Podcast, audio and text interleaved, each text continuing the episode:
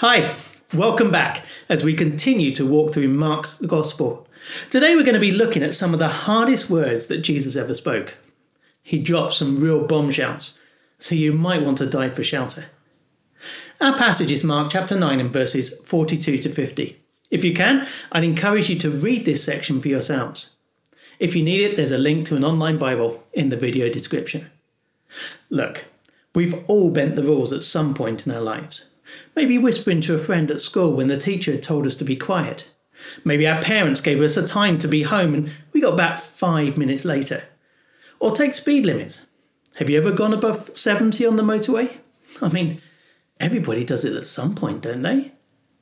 It's a problem if we get caught. No one wants to be fined for speeding or the points on their license.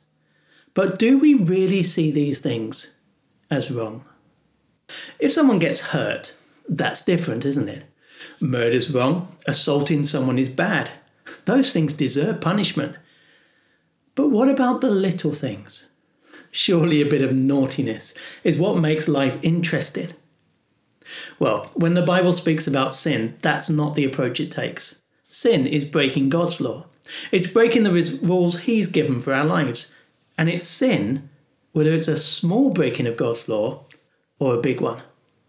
We used to have a dog, and one day I was out walking her and met up with one of my neighbours. We talked about all kinds of things, and as we walked, the conversation turned to the subject of God and sin. My neighbour's view was that God was so big and had so much to do that he wouldn't really be concerned if I broke the rules. Yet Jesus tells us here that isn't the case. Sin is serious to God. Any sin is serious to God whether it's a little lie or something much, much bigger. He shows us that in three ways. First, he tells us to do everything we can to avoid sinning. In verse 43, he says, If your hand causes you to stumble, cut it off. It is better for you to enter life maimed than with two hands to go into hell, where the fire never goes out. What is Jesus saying here? I want to be clear. He is not telling us to go away and start cutting off parts of our body. That wouldn't be good, and actually, it wouldn't make any difference. Jesus has already told us in Mark chapter 7 and verse 21 that the source of sin is our hearts, not our bodies. No, the reason for these words is this Jesus is telling us to avoid sin at all costs because it's bad, because it's wrong, or more to the point, because God hates it. If we hadn't got it yet, Jesus emphasizes his point in verses 45 and 47. And if your foot causes you to stumble, cut it off. It is better for you to enter life crippled than to have two feet and be thrown into hell. And if your eye causes you to stumble, pluck it out. It is better for you to enter the kingdom of God with one eye than to have two eyes and be thrown into hell. Jesus is telling us to do everything we can to avoid sin of any kind or any magnitude. It's all serious to God. Next, Jesus shows us the horror of sin by reminding us of its consequences.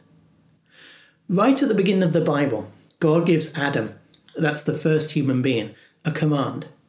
He places him in the Garden of Eden, a paradise with everything he could ever want but there was one restriction. One tree he wasn't allowed to eat from, the tree of the knowledge of good and evil. If he did, God said, he would surely die. The Bible tells us that death is the punishment for sin. Not merely physical death, but an eternity under the judgment of God. In this passage, Jesus mentions that when he speaks of hell.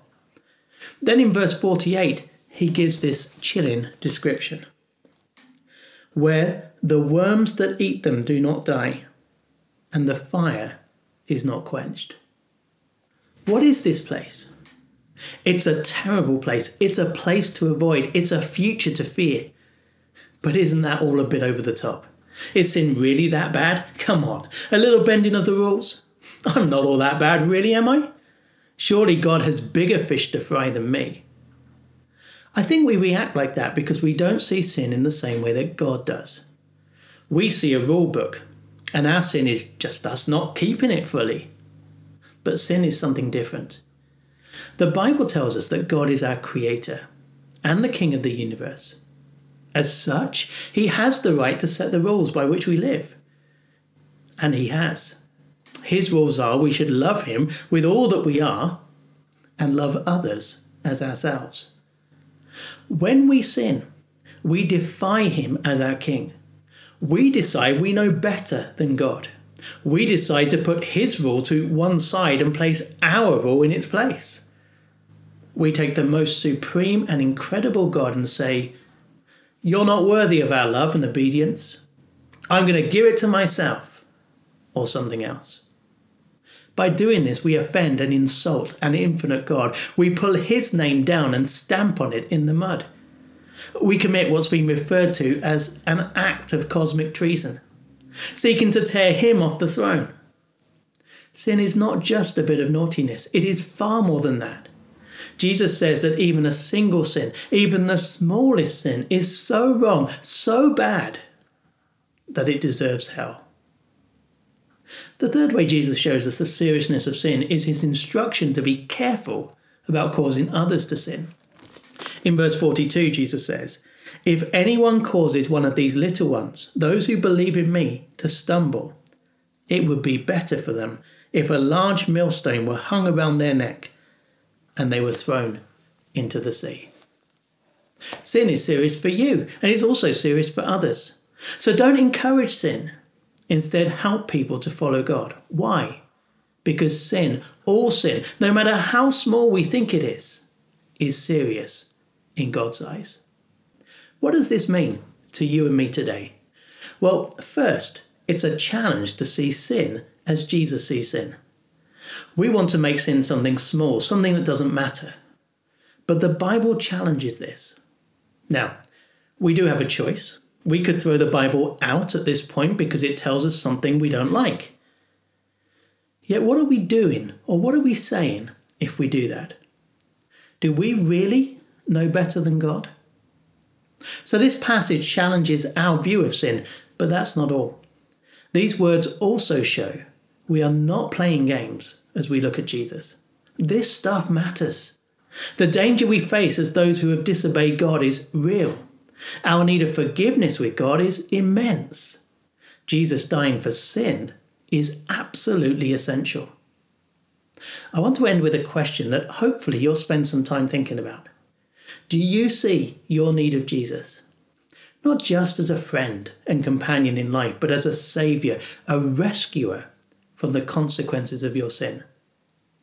That's a need that Jesus says each of us has.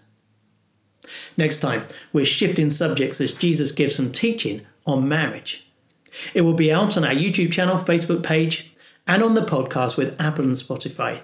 Do like, subscribe, or whatever to be notified. Hopefully, see you next time.